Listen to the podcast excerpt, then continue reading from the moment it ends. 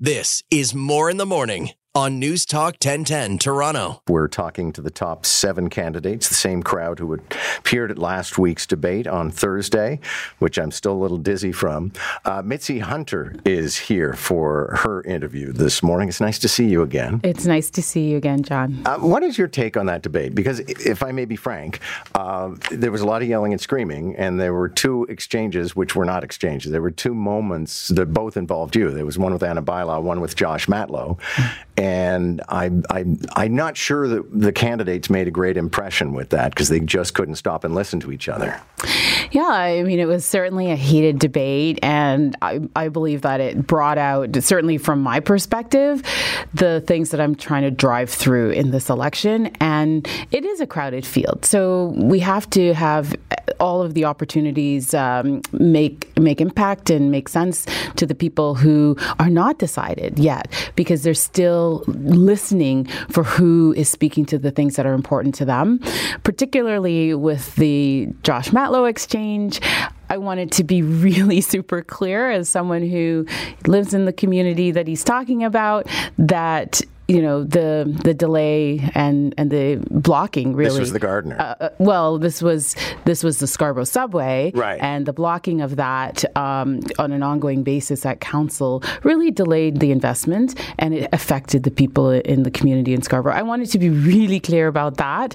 And then in terms of Ana Bailão and the Gardiner Ex- Expressway you know that her plan is solely based on uh, Doug Ford somehow taking that responsibility because she asked is not realistic. And even in today's Toronto Star, the analysis of uh, all of the candidates' finances really showed that it's just not not a re- reasonable request. And then if it's not, then her plan is a non-starter because her her fin- finances depend on him doing that. To draw on a childhood game we all played, is it really Olivia Chow versus the bunch? It's it's definitely um, the concern and the risk out there because uh, you know she hasn't come forth, she hasn't been forthright or or transparent in her numbers at all. Just you know, saying that she's going to take us back to some sort of uh, budget of the past, and and we're not in 1990s. We are in 2023. We have serious concerns right now. We have multiple crises in in Toronto: homelessness, affordable housing. You know, I was out this weekend, and and a group of people said to me, "Food is a crisis. Food security. People being able to put food on their table." So her approach is just not practical. And, right. And I'm speaking more though in terms of the architecture of the campaign because I was telling this story to listeners a little earlier in the show. I was at a party of very political people this weekend, and every one of them was like, "Well, I'm voting for Mitzie Hunter because I want to stop Olivia Chow. I'm voting for Ana Bailão. I'm voting for Mark Saunders." Well, if that happens, then Olivia Chow is going to win. Is there any way to shake up the architecture of this campaign? I do. I, I believe that people need to come out and vote. And I was encouraged by the early voting that it's up since the last election. Right. And that tells me that people recognize that they have to get to the polls. Right, right. But if they spread those votes out amongst the rivals to Chow, and I'm not saying that that is necessarily the all overarching objective for everyone, but I mean, she's going to win. All you guys are going to uh, place. Well, she fizzled in 2024, was it? For, 20, 2014, sorry. Yeah. She, she, fizzled then. Uh, didn't really get to the election day the way that the lead had given her and I think that she's coming with so little for the voters to to hold on to. And when they really take a look, I, I, believe they want new ideas and they want someone with the energy and the experience and the plan to get it done. And I don't believe that that's Olivia Chow. It's kind of a tough question to ask, but uh, you've read the article, Christine Rushaway writing a profile of you and saying Mitzie Hunter has this incredible resume, this incredible amount of experience as a consensus builder and somebody who gets stuff done. Where's the traction? Yeah, and you know, I, I appreciated the headline that I'm a doer because I am a doer, and people who have known me in politics and in business and in the work that I've done in community, they know that. I need to have the people of Toronto see that there's a clear choice in this election. There's a, a clear alternative. We don't have to settle. We don't have to go back in in terms of you know the past, we can move forward. We can also we right. can elect someone for today and okay. for the future, but and Christine's that's me. Point in that column was that you, I mean, you're doing all right, but there the traction is missing. There's not a necessary matchup between the resume and the, the, the performance in the polls. Well, the poll that really matters, I know you know this, know. John. It's the one on June 26th. It's a week today, and I'm here to talk to your listeners okay. to say, match up the best candidate with the best result on June 26th by going to the polls and voting for number 55. And that's me, Mitzie Hunter. I think there's probably five critical issues, any one of which could be the most important issue in this campaign. But if you had to choose, what would it be? I have to get back to affordability, and that is linked to housing. Everything that we have talked about links right back to that. And I have the most concrete and new approach, not the same old, same old. I go right across the city. I see lots of condos in the sky. That's helping developers that's the Ana Bailão plan and the, the Josh Matlow plan and the, you know, definitely the Saunders plan. We, we still aren't clear on what the Olivia Chow plan is or how she's going to pay for it. But I got to tell you, we have to do things differently. And that's where we have the city unlocking those public lands to build affordably in the city for the people who need to live in this city, like my staff member Daniel, who's on my team. He's Gen Z, and they don't even plan to live here. So, what is it that we're doing if young people can't see themselves living in our city? We've got to turn that around. Josh Matlow declared the day he opened his campaign he was going to raise taxes. He gave a figure. Olivia Chow has said she's going to raise taxes. Everyone keeps dogging her. She won't give a figure. You have given a figure? I have. And? I've been very transparent with my plan. It's on my website, and it's the three and six plan. So, it's a 6% across the board, which is similar to what council has now at 5.5. And it also gives 50% um, rebate to those $80,000 household income and less, as well as seniors. That's really important. Under my plan, seniors who have an income of 80,000 or below household income will not experience an increase in their taxes. They can either defer them or they're exempted it altogether. And is that 6% uh, your first fiscal year or is it an ongoing effect? It, it's uh, I have I've actually costed out a 3-year plan. Yeah. It's pretty solid. The Toronto Star today, the analysis is that I have the most intelligent and plausible plan because it is. All of the other plans um, are not holding up, and, and mine does. Mitzie Hunter is here, would be mayor of Toronto, election day one week away. I don't want to hex you, but should you not win, do you have plans? My plan is to and invite me back to talk to you as mayor of Toronto and talk about how we're going to fix the six and all of the things that we're going to do together. You know, I have that vision for our city, John.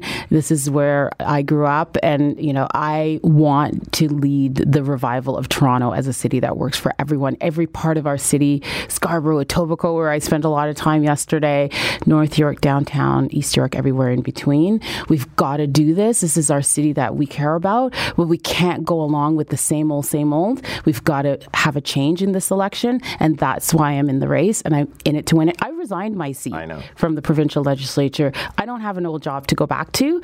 I want to lead this city and move it forward, not take it back. Thanks for this. Good luck. Thanks so much for Talk having again me. soon. Okay. Mitzie Hunter, running for mayor of Toronto. Pleasure to welcome back into the studio Anthony Furey, would be mayor of Toronto. Good to see you, sir. Good morning. Pleasure to be back. You still enjoying the campaign? Of course I am, John. It really re-solidifies and, and enhances your love for Toronto going across this city and, and meeting people all corners, all walks of life. It's a great experience. You should try it one time, John. No, never. We were just talking about this off the air, and I was telling you that I was uh, before that debacle last Thursday night. For me, anyway, I really I didn't want to be there, and it didn't work out so well for me. Um, but the mayor, you were great. Thank you. The candidates debate. Um, I looked at all seven of you and I thought, what kind of a life is this where you, you know, like 10 times during the campaign, you have to pile into a room and stand next to each other and then argue for two hours. And then you've got to go to a Rotary meeting and then you've got to go to some church basement. I mean, uh, is the draw simply that maybe you get to be mayor of Toronto? Look, and this is not just some campaign talking point, but John, it, it is truly amazing when you're knocking on doors and someone opens the door and says, well, well hold on, come in. I, I, want you to meet my family. And oh, we were just preparing lunch. Please, please have lunch. And maybe you're like, oh, this is perfectly timed. I need lunch. Or you're like, oh, I just hate, but oh, they're so kind. And really just lovely people who are opening uh, opening their doors and, and opening their arms to you, really. So it, it, it's a great experience, John. It, it really is. I just love this city. You are one of the big stories of this campaign because you were part of the pack. I mean, there's 102 people running, and everybody talked about the top six. Then it became the top seven. Latest poll has you in third place. What's happening? Yeah, and I, I, think Lorne Bozinoff there on CP24 saying just yesterday, basically statistically tied for second, and that I'm the one who has the momentum right now. I'm, I'm the mover in all of this. So it, it's great. And, and I think, John, really it comes down to just the hard work of getting out there and meeting with people. And also, as you know, my message is an authentic message. I said to my campaign team, if you didn't hear me talking about it on talk radio, writing about it in my columns three months before we even knew there would be an election, I'm not going to say it on the campaign trail. Because, John, when I, you know, one of my primary focuses is I want to phase out these drug injection sites replace them with treatment centers. I want to clear the parks. I want to help these people out, but I want to make sure that young families uh, don't have to scan the park first for needles. I know it's spilling over uh, into facilities in Scarborough, North York, Etobicoke, sort of the expansion of all of this. I did that press conference alerting people to how taxpayer funded crack pipes are being distributed all across the city. And this is something that is authentic to me. We raised our family initially uh, just a couple blocks from Moss Park, and we've always been concerned about this issue, both that we need the compassion for people affected affected by the drug crisis, but also, John, uh, that police and health professionals, they tell me that the, that the cause of so many of these random attacks on our streets and public transit relates to that drug crisis, and that's why I'm forging ahead uh, on this issue. You know, I also want to hire 500 new police officers. Sounds like a lot, but it only brings us back uh, to what we were at 10 years ago. Now is a time for choosing, John. Do we want to look like they look like in Seattle, San Francisco, downtown Vancouver? Heartbreaking scenes. Or do we want to say no? A better way is possible. We can fix this and I'm the one standing up to put Toronto families first. It sounds like common sense, obviously, to get people, get drug users off the streets, clear encampments, all that kind of thing. But I mean, you have to appreciate, you kind of scare a lot of people. This doesn't seem, uh, you know, I was looking at the faces of some of the candidates, and it's not because they're scared of losing. I think it's because your policies scare them yeah, it, it, scares them to know that so many people are being attracted to my campaign. I got to tell you, John, um, I saw one of those polls said I'm, I'm at second or tied for second downtown, which one maybe doesn't expect from a more conservative leaning candidate, but I think it's because downtown people, the message is resonating with them. I, I think the message is resonating with people, all political backgrounds, all walks of life, because partisanship aside, we want our city to move in a more positive direction. So I am talking about making sure that those scenes of urban decay do not continue. And I think they will continue under Olivia Chow as mayor. I hope they won't, but look, if she becomes mayor, I think we're just going to worsen that direction. And I don't think we should also be talking about just finding more ways to uh, to take from the current tax base, take more money from people, erode the tax base. I want to I want to make the downtown vibrant again, so we can attract business investment. I'm the only candidate talking about pro business policies to grow the local economy for the benefit of all. Otherwise, we're just going to decay and erode. A couple of uh, minutes ago, we were talking with a professor from Toronto Metropolitan University University who effectively said if anybody says they're not going to raise taxes, they're lying. If this was not a mayoral election, then the same six, seven people showed up for job interviews to be the CEO of a firm that is losing money.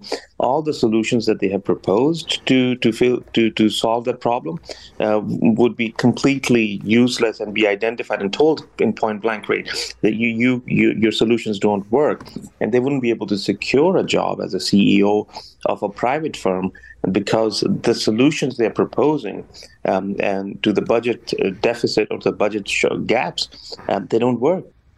Okay, if you're not going to raise taxes, how are you going to fill that hole and balance the budget in the long run? Well, John, I've said that property taxes are going to go up just below the rate of inflation so right. people can still get ahead in life. But that hasn't I'm, worked for the last eight years. I'm not going to create entirely new taxes. So the city councilors running against me, they voted recently to direct staff to proceed with a municipal sales tax, road tolls on the Gardiner and DVP, commercial parking levy. Affordability, John, is the top issue, one of the top issues in this campaign. Right. We see the price of food soaring. It is just reckless and irresponsible okay, to even talk about all. Still got to pay for those services or start cutting those services. Look, John, the budget has gone up by 50% over the past decade. And I say to people, do you feel like you're getting 50% more services? They say, no, we feel like we're getting less. So we got to do the program review, the spending review before we even begin to talk about categories of new taxes. And like I said, we got to talk about growing the pie, pro business policies, uh, working with downtown BIAs and other business groups and the Board of Trade to go and attract more investment to the city. Right. We, we got to look at the fact that every time there's a new condo built, that's $3,000 more of revenue. We've got to look at growing the pie rather than just shaking down Right. taxpayers for more. But I'll come back to the fact that we did this rate of inflation below rate of inflation thing on, under John Tory, and we are where we are, which is that it's unsustainable. and the budget ballooned much beyond inflation. So we Okay. got to look at that budget there. I'm doing the non-core services hiring freeze at City Hall. So as bureaucrats, high-paid bureaucrats depart for other jobs or retire, we're not immediately going to refill those positions. And every month there's going to be a turnover of tens of millions of dollars.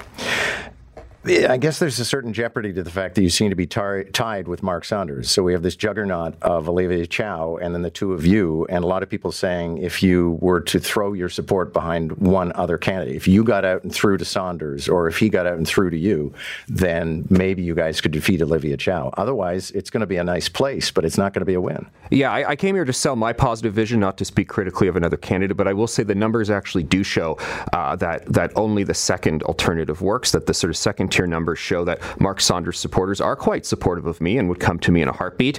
Uh, but for whatever reason, it doesn't go the other way. My supporters actually wouldn't go to Mark Saunders. I think because I'm the one who's put forward the authentic, passionate vision about where Toronto needs to head, how we're at a time to choose right now. And Mr. Saunders, as we've seen over the past six weeks, uh, just announces things I've announced five days after I've announced them. So I think that's why I'm really the only candidate who will benefit from someone dropping out of the race and, and backing me. So I'm in it to win it, and I'm looking forward to just connecting more and more. And, and you know, the pollsters were saying on, on, on CP24 yesterday that I'm the one with momentum. The truth is, Mark Saunders has stalled, John. He's at exactly the same numbers he was at two months ago, despite having a better funded campaign, way more media exposure than me. Uh, and now we're statistically tied. We're up against the news, but one last question, which is my closer for all of the candidates. I don't want to hex you, but if you lose, what lies ahead? Well, I'm in it to win it, but what I can tell you is whatever happens, uh, my commitment and love and passion for this city has only grown the past few months.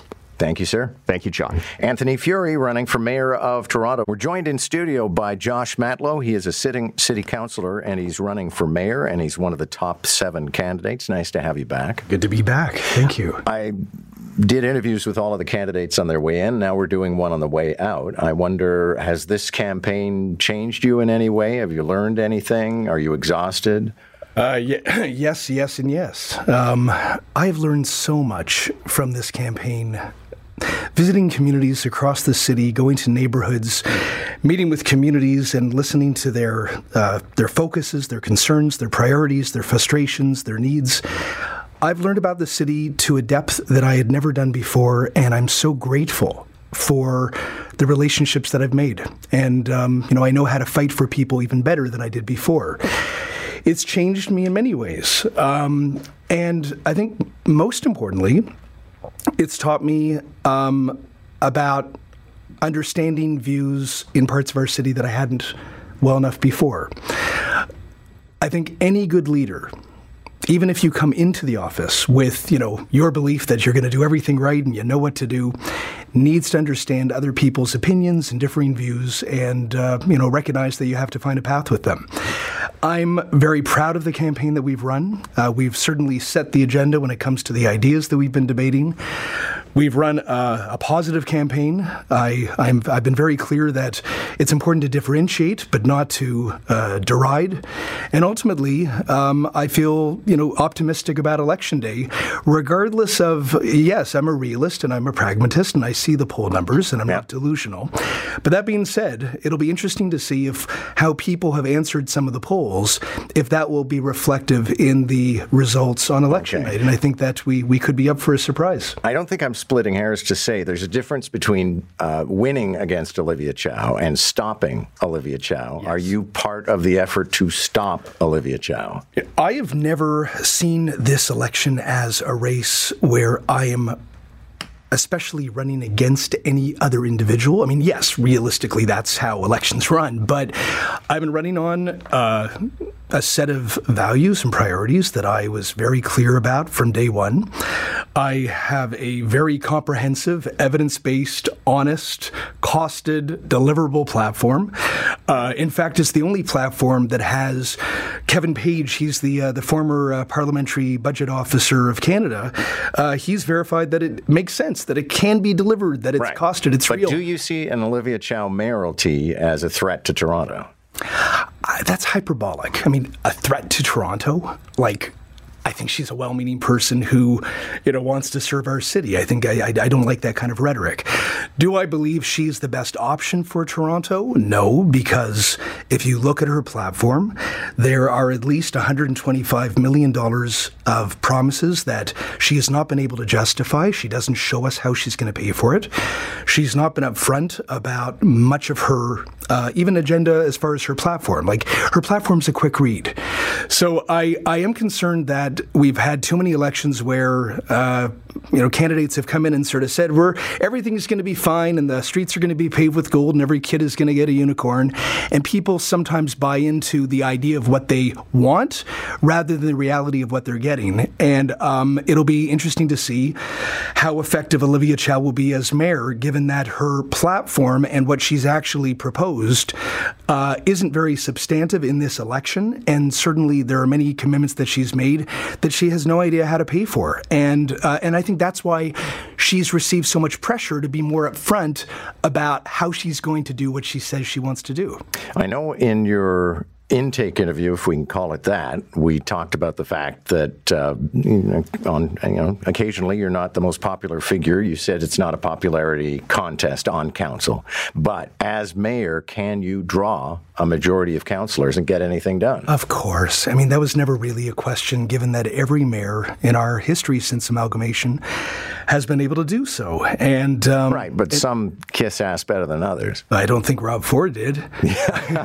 no, he, he was he was probably the most unpopular councilor uh, amongst his peers. I think you know the the honest reality is even before the strong mayor powers, there are already carrots and sticks that the mayor has under the City of Toronto Act that allowed them to get their agenda through. Uh, David Miller did, Rob Ford did up until his his scandal, and John Tory did up until he left as well. So that has never really been a concern as far as reality. That being said, I've never sort of gone along to get along just to sort of get committee appointments or, you know, just to kind of get the favor of whoever was the mayor at the time. Uh, now, it doesn't mean that I haven't supported good things that they've done because when it's good policy, I think that we need to back it. But I've also been, you know, very clear that when I disagree with something, when it when the math doesn't add up, when I think it's wasteful, when I think it's wrong for Toronto, I will take a stand. And I I actually believe that that is the best kind of representation non ideological, not just to serve your own self interest, but to do what's right for the public. Anthony Furey was on an hour before and uh, kind of pulled out the flamethrower. Um, but if you combine he, his vote and Mark Saunders' vote, there's not an insignificant number of people who just want us to crack down on the encampments, get yes. rid of the drug yes. and the needle exchange programs, um, hire more police officers. Yeah. Uh, so that is popular. That is not necessarily anybody who was going to vote for you anyway, I suppose. Well, I think it's actually really important to understand the root of that position and that popularity. I, I think it's actually very reasonable to. Uh, to say that tents are not the solution to homelessness and they can't be in the parks forever. I think it's reasonable to say that needles in parks and playgrounds are completely unacceptable. They're unsafe. That that is inarguable. The question is, how do we deal with it? And my disagreement with uh, Mr. Furey is that he'll he'll kind of scream into the air like, "This is bad. This we're turning into Seattle, and everything's going to you know chaos and anarchy, and let's everybody get angry." That's not helpful. Uh, I believe that the best way we can serve Toronto is identify the problems, but offer realistic solutions, and then be honest about how we're going to pay for it. Mr. Furey and Mr. Saunders uh, will talk about the anger anger that we should all feel. But if you look at their platforms, I challenge any reasonable person, including their supporters, to tell me, to tell any of us, how are they going to pay for their promises? They said cut, cut, waste and stuff, but what? Like, what are they cutting?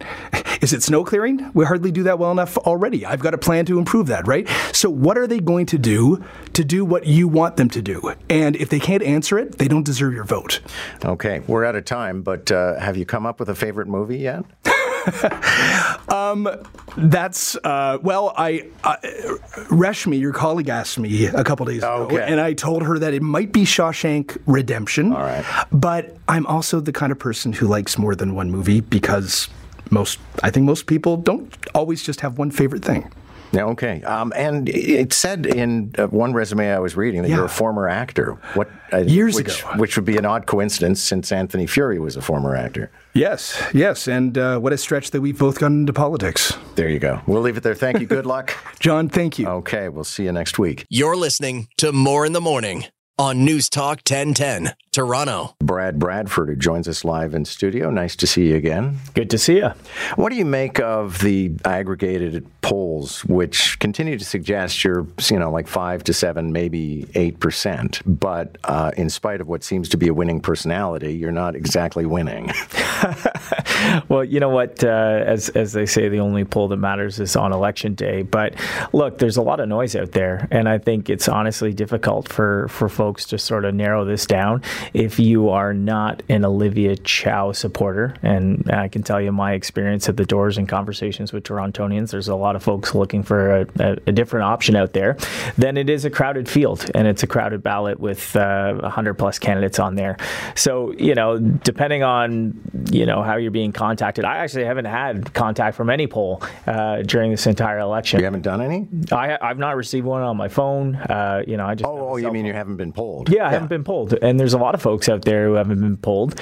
Um, and so I go to the doors and transit stops and main streets, and I, I hear directly from people, and that's that's the endorsement that I'm looking for is from the folks at Toronto. Okay, is there not a disconnect perhaps then with whatever it is at the core of Toronto that seems to like Olivia Chow? Because I keep meeting people who say Olivia Chow is going to destroy this town. It'll be the worst thing to ever happen.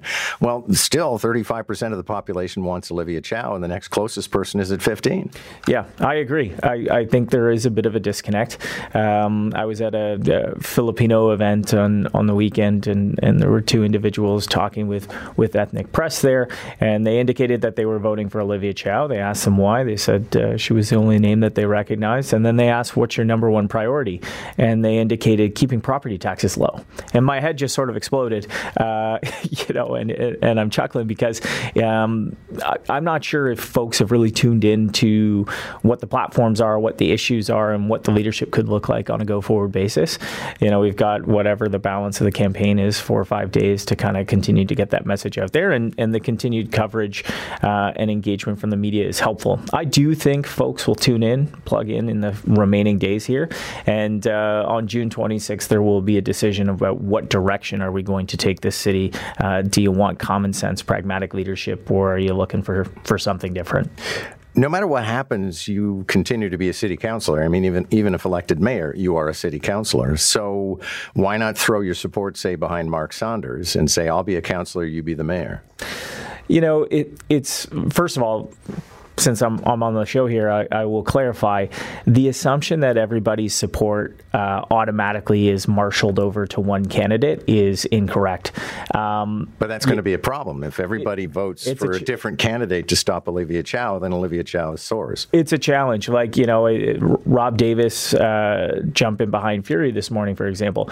The assumption that all of Rob Davis's supporters, uh, whoever they are out there, that they all line up bef behind Anthony Furey, uh, it's probably not correct. I mean, people have again. It goes back to the fact that a lot of these candidates are unknown uh, to the degree that Torontonians have been able to engage in this election. There's a lot of unknown out there, and so you cannot assume that consolidating behind one person that all of your voters or your coalition support goes there. That's just not the way the numbers break down, and that's not how Torontonians see this election. So I will be at City Hall either way, uh, on you know in the capacity of mayor or or as councillor. And at the end of of the day, I'm here to collaborate. I'm here to work for Torontonians. That is my priority and fight for those issues that I've been talking about every single day of this campaign. And that's fighting for families and affordability, community safety, and unlocking the gridlock that's ground this city to a halt. And where there's opportunities to work together uh, with my colleagues, uh, you know, of course I'm going to do that. I've always done that. That's been my track record at City Hall, working with my council colleagues, working with the province, working with the federal government. And when there's points of divergence on that, uh, we'll be going in different directions. And I'll be standing up for the values and principles that I believe in and for all the people that have engaged with me over the past three, four months on the campaign trail. If it is Olivia Chow, and I don't want to harsh you mellow, but if it is Olivia Chow, can you work with her? Because it seems that a lot of the leftist city councilors are already clearing their throats, even though they don't seem to be, on my last count, all that numerous.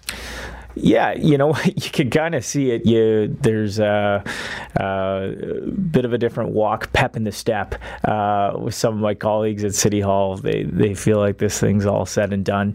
Uh, look, you know, I, I'm not going to support tearing down the Gardiner, taking an elevated expressway and ramming it down at grade through a new neighborhood and then ramping it back up to the DVP. No way. That's ludicrous. I'm not going to support, you know, a 20% tax hike in the midst of an affordability crisis.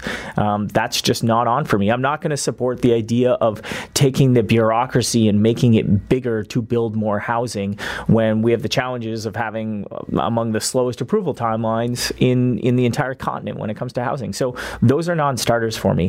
But are there opportunities to collaborate on on different things? Or if if Olivia wants to have conversations about how we can make life more affordable for people, how we can get them moving, uh, how we can make our community safer, of course I would be at the table to have those conversations and work for Torontonians. Some of the front runners are on record, obviously, and they've named the price. Uh, Mitzie Hunter, Josh Matlow raising taxes, Olivia Chow raising taxes, won't say by how much.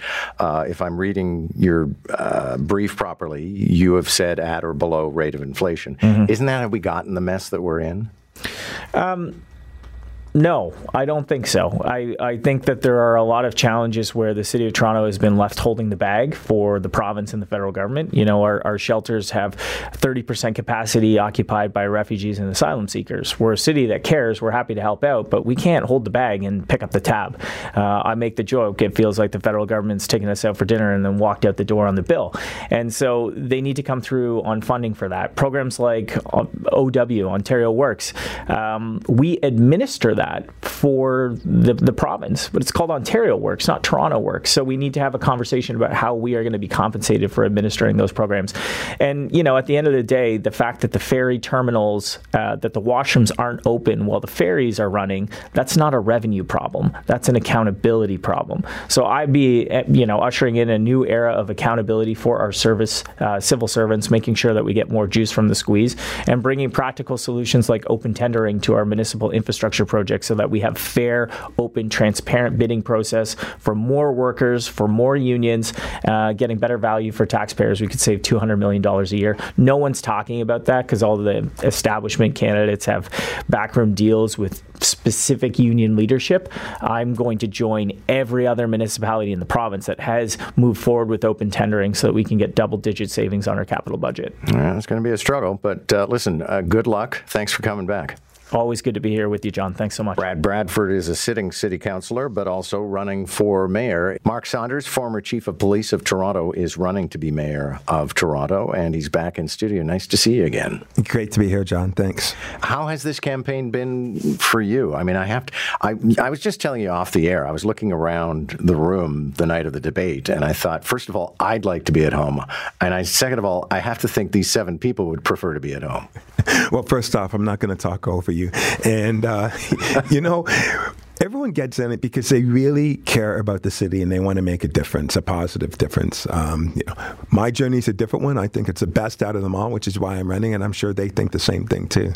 People have been waiting for this to be a bit more like a delegated leadership convention, and some of the candidates dropping out and endorsing, and we're getting that in drips and drabs. You can put on the headphones and listen. Rob Davis joined us this morning, former uh, city councilor pre-amalgamation, was running, suspended his campaign, and made an endorsement. People are sort of excited by the things that he's saying. There's not a big difference between what Mr. Furey, Mr. Saunders, and Ana Bailão are saying.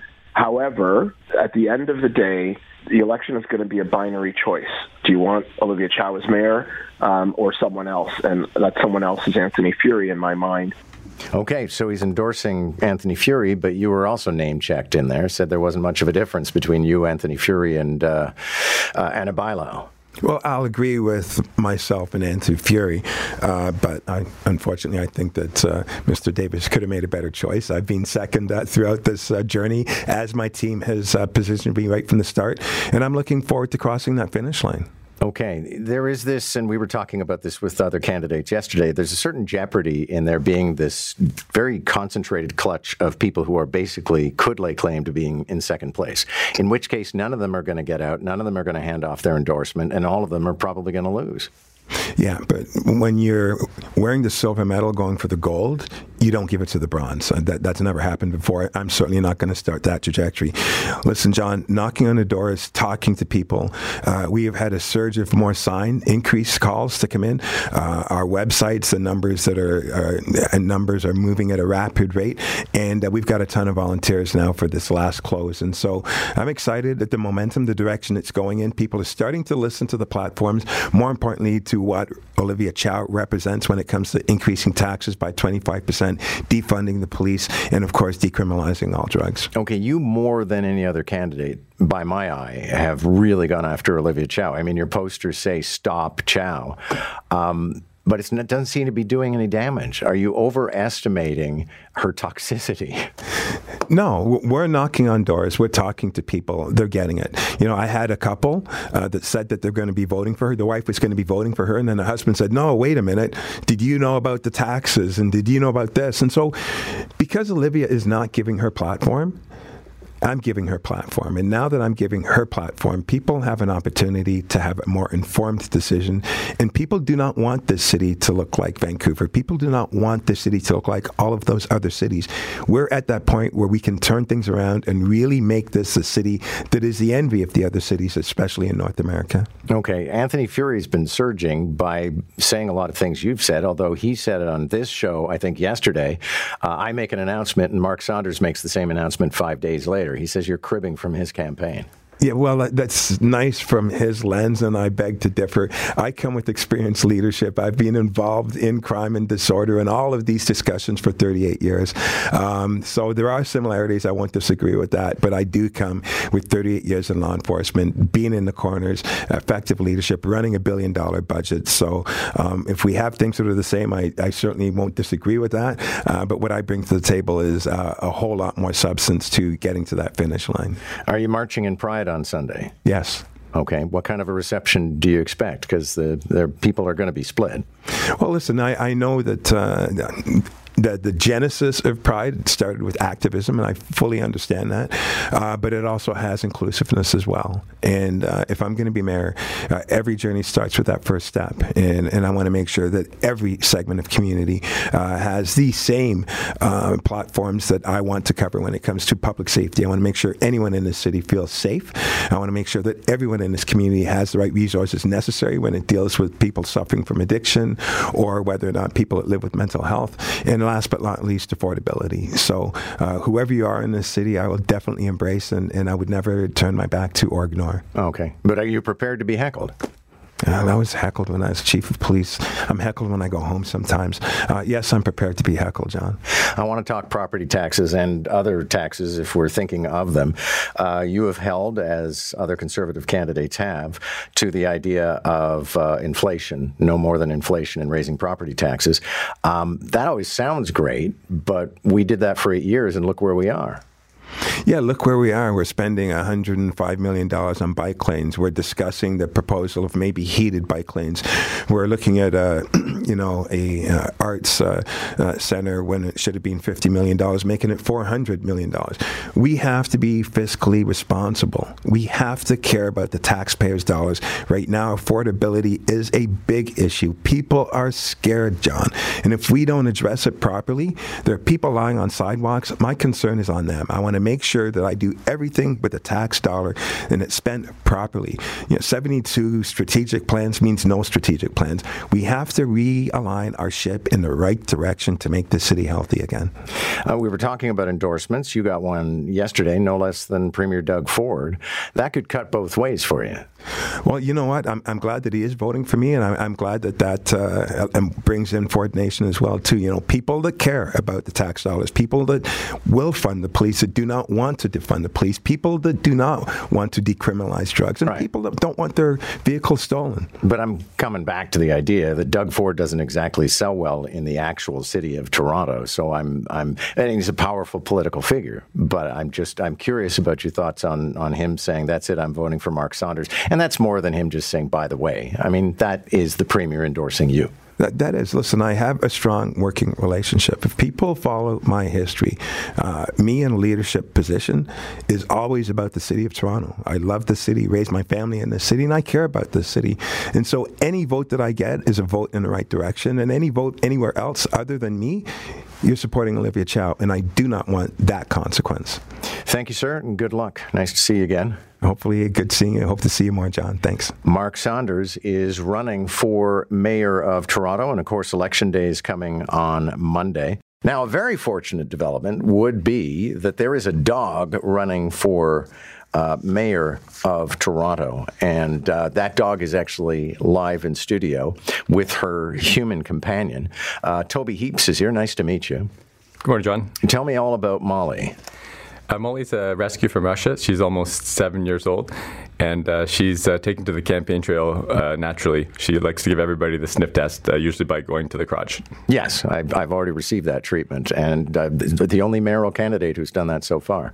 and actually, I did say, perhaps I'm overselling. Can Molly catch a frisbee in her teeth? Uh, Molly can catch a frisbee. She doesn't often bring it back, though. Okay, yeah, that's my problem. I can't play fetch with my dog because he's a terrier and he just goes gets the ball and hides.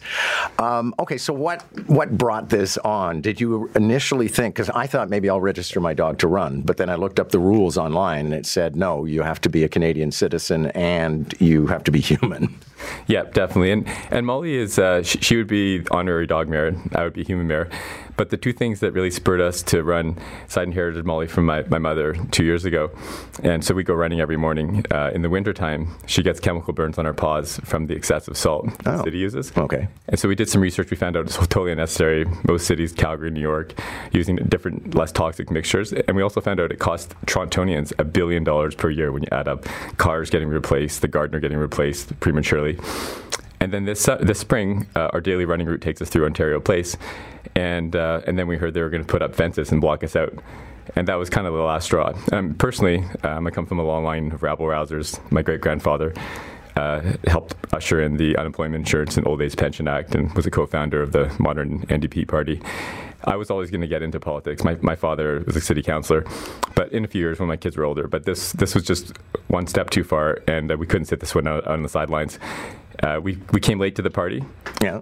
small team, small budget, but we've got we put some big ideas out there, including the only candidacy to have a serious climate plan, the only candidacy to have a serious plan on expanding the parks, and the only candidacy to have a serious plan to fix the, the city's budget hole.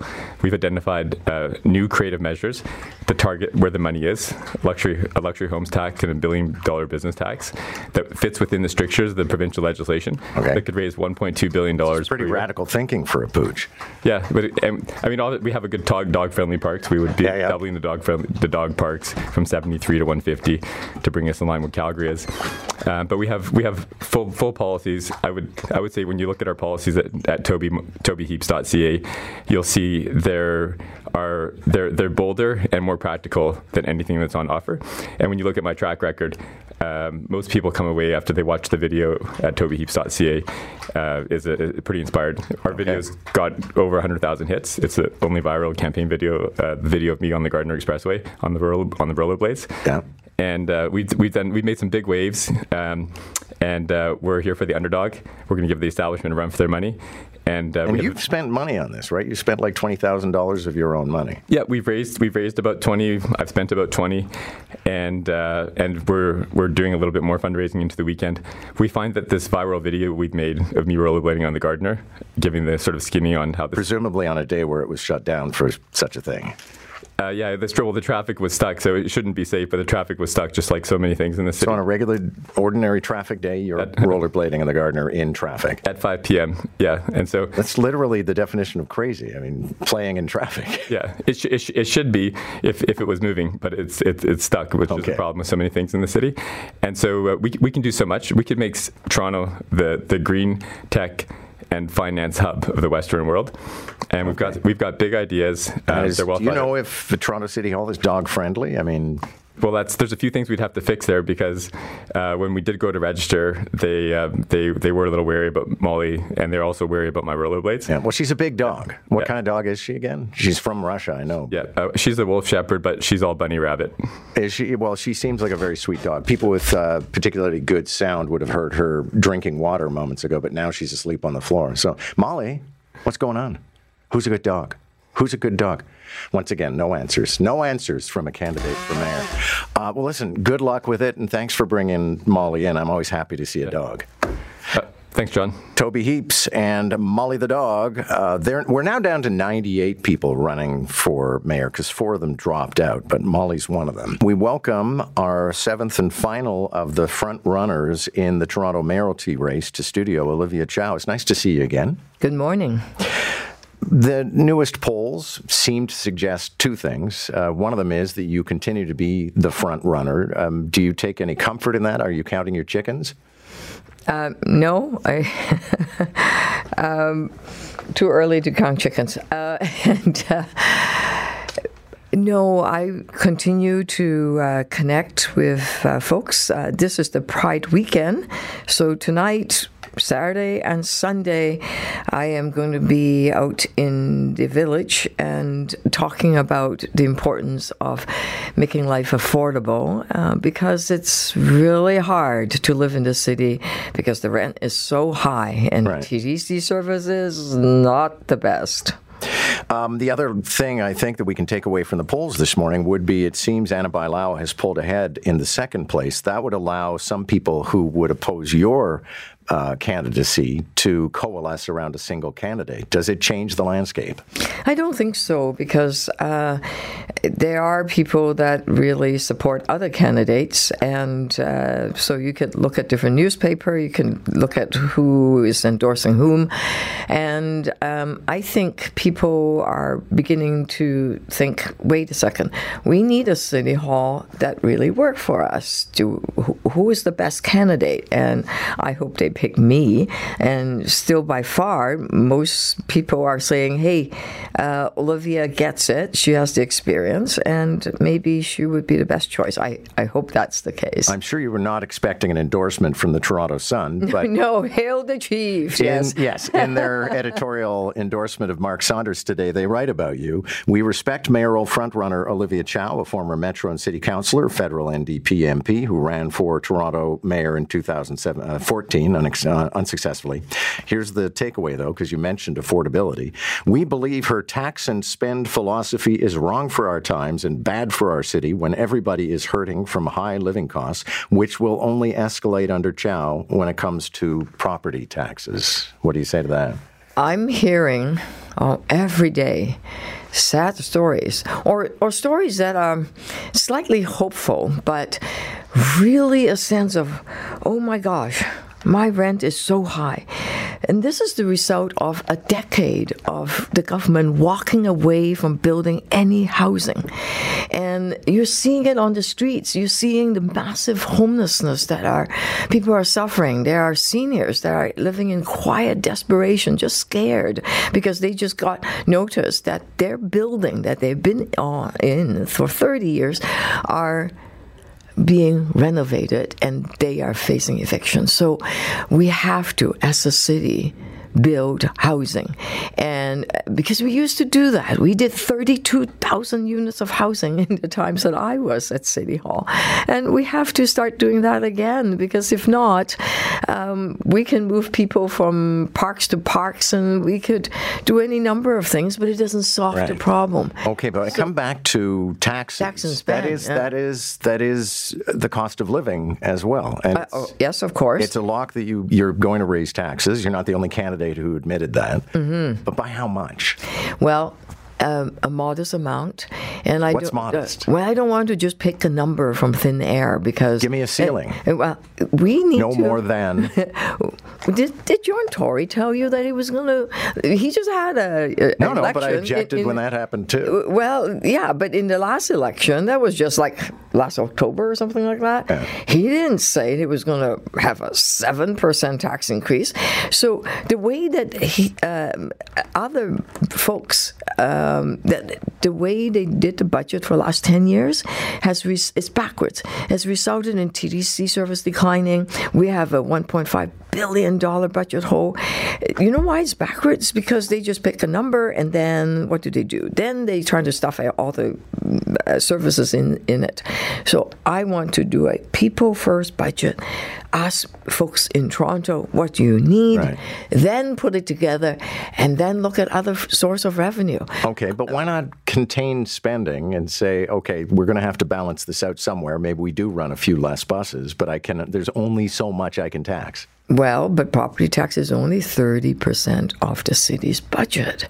The rest of it is there are other revenue sources. Right, but we go begging to the government. No, no, no, not just that. That's one thing, you know, begging. We don't want to beg. We don't want to humiliate ourselves. We need a new deal that grows, uh, revenue that grows with the economy. No, forget about the, the yearly begging exercise, just humiliating. We're the biggest city in the country, economic engine. But um, th- I don't think you and I are the ones that would go buy a home that is very expensive. I call it a mansion tax. A home, when you buy a new home, if you it's more than three million dollars, say five, ten, twenty million dollars, you pay a bit more. And those people that buy that Right. kind of houses can pay a bit more. But that's a special assessment. We're still talking about raising property taxes. Yeah, yeah, but that, everybody. that generates Yeah. um, 36, that's about 1% of property tax, okay? And then there's the vacancy. There's There are, there are people, land speculators, buy up a building, evict everybody, and wait for the right time to build and leave the place vacant. In the middle of housing crisis, no. You pay a vacancy tax. It's going to be three percent. That will generate forty-three million. That's another. There's more than one percent there, right? Because Okay. property tax. So you're going after the fat cat and monopoly. Wow, uh, Yeah. well, that's your word. That's your word. Oh, fat cat. Yeah, the people that target. actually they, they have the money, right? It's the two percent of people that buy the housing. They have the money. They can afford to pay more because people, ordinary folks, are struggling, and we want to lift them up to. Because look, look at the food bank. If you ask some of the people in the food bank, it's not what you think they are. They are business people where their, their business has gone bankrupt. They are families. A third of them are children. My God, children should not be subjected to begging for food in food bank. Here's a key question for you. We are going to have to get money out of the province. You're going to have to do business with Doug Ford. He didn't just endorse Mark Saunders, he painted a picture of Toronto under Olivia Chow as mayor as an episode of The Last of Us. Take a deep breath, relax, it'll all be fine. We're in the middle of a campaign. That's what they say before they put you to sleep. But Mr. Ford the day before said that, oh, whoever gets elected will will find common ground. Look, the premier said he's for the people. He'll get things done. All right, the people are going to say to him, we need your involvement. We need the province of Ontario. We need the government to come and join us to help us out. And I think he'll listen to the so you can do business with him. Absolutely. We'll find the common ground that he's talking about and we'll share experience how we love the city and what we can do together. I am sure. I have done that with Mr. Harper's Conservative, whether it's John Baird or Jason Kenney. I saw John recently at an event. We were reminiscing of uh, one of the projects we did together, which was the saving the Nahanni River headwater that became a national park. And Mr. Harper went down there and did a big press conference, right? I was pushing him very hard to do just that. And we were able to save a, uh, a beautiful river of this uh, country. Thank you very much. Good luck.